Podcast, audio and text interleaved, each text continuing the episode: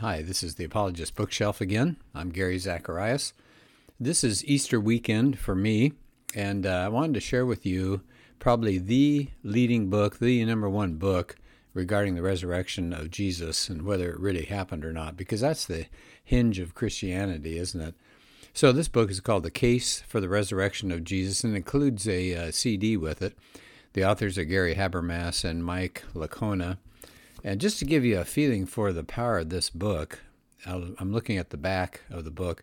Lee Strobel says, This is the most comprehensive defense of Jesus' resurrection anywhere. If you're interested in knowing the evidence for the resurrection and sharing it with others, you must read this book. Uh, Josh McDowell, a phenomenal resource. J.P. Moreland says this book may be the most thorough defense of the historicity of the resurrection. And so um, Habermas is known as the dean of resurrection studies. He's looked at hundreds and hundreds of uh, people who have examined it, both Christians and non Christians. And he's got something like over 25 books that he's written. He's authored all sorts of articles.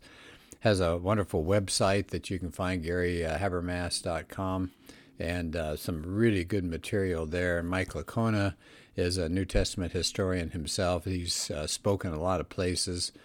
And so these are two wonderful uh, authors.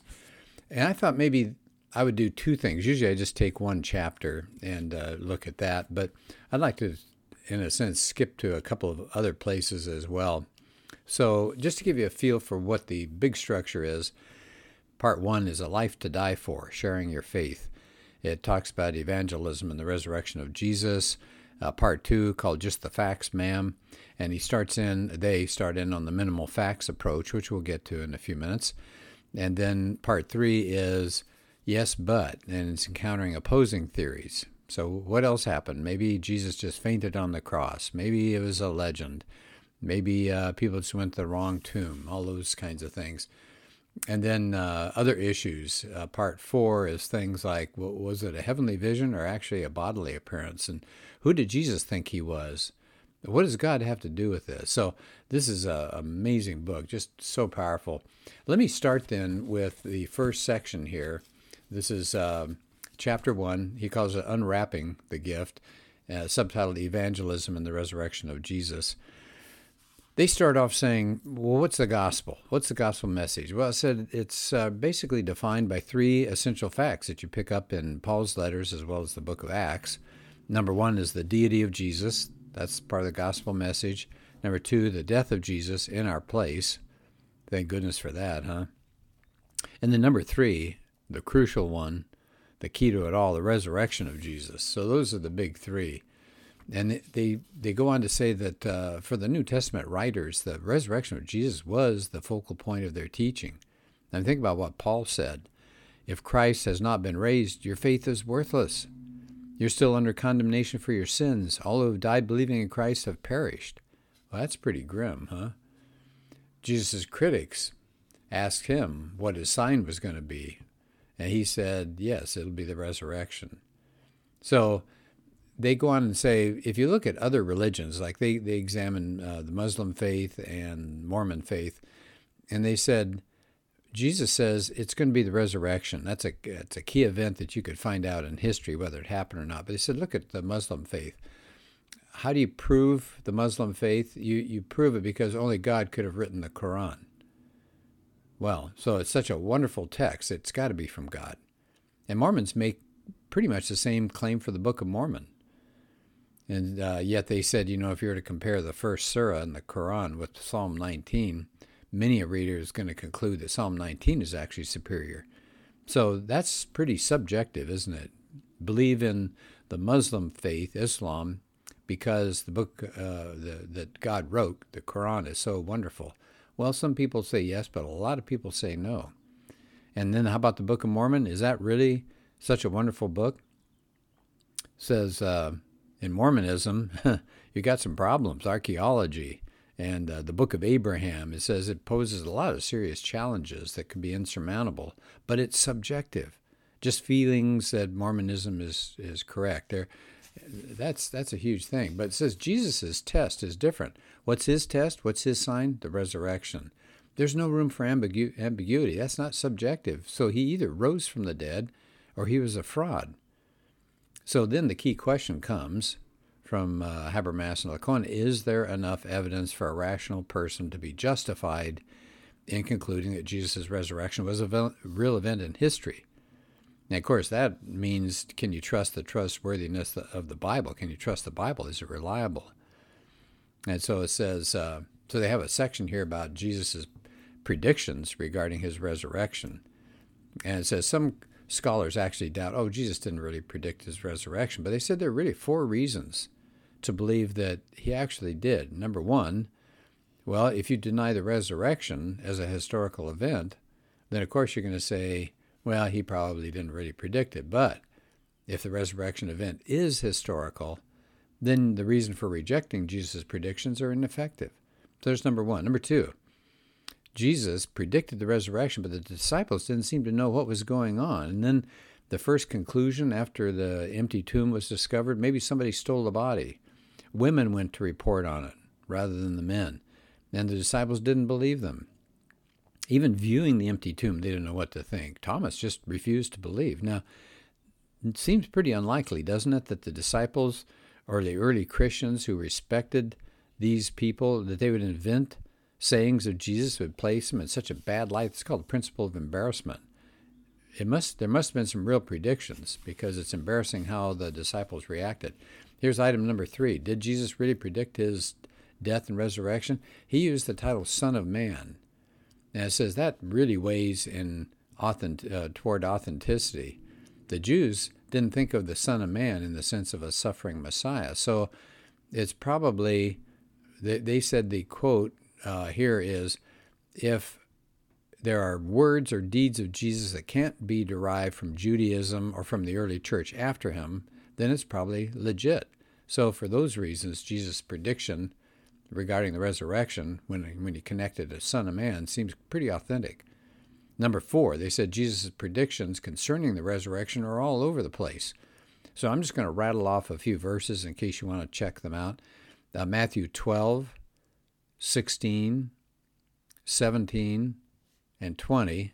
There are specific verses, but I think that's too hard to do in a podcast. So if you just look up those chapters Matthew 12, 16, 17, 20, Mark 8, and Mark 9 and 10, Luke 9, John 2, and it says compare to Mark 14, 58, and Luke 11, 29 to 30. So uh, there are a lot of reasons to believe that Jesus actually did predict his resurrection. Number one, well, if you're going to deny the resurrection, of course you're going to deny, deny his uh, his prediction. So that seems like kind of a weak uh, complaint about the scholars. Number two, the disciples didn't seem to catch on. That seems to um, argue in favor because it's so embarrassing.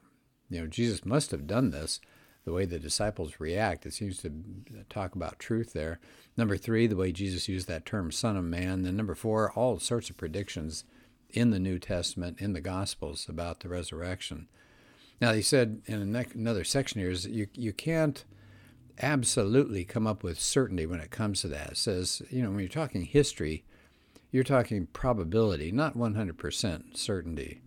And all worldviews share that challenge. I mean, there's no worldview, no, no world religion, and certainly not atheism, can be demonstrated with just absolute certainty. So, yeah, they give an example. Can we know with 100% certainty that we weren't just created five minutes ago, complete with false memories? No. So it says nothing can really be established with 100% certainty. So they said there's a kind of a line graph going from very doubtful to very certain. Along the way, it would be quite doubtful, somewhat doubtful, uncertain, then moving towards certainty, somewhat certain, quite certain, very certain. And so you look through all of the data and you try to determine which scenario best explains the data. We are not going to get total certainty. And they talk about also historians are concerned with plausibility. So the standard is just proof beyond a reasonable doubt. 100% certainty is only possible in rare circumstances. So you're talking about reasonable doubt here. And so, good point here. They quote a person who says, you know, the standard for belief is that something was really said or really happened when the reasons for accepting it outweigh the reasons to reject it. Okay, so when it comes to proving any historic event, they said, you have to remember we're looking for whether we can ascertain with a reasonable amount of certainty that it occurred, just reasonable amount of, of certainty.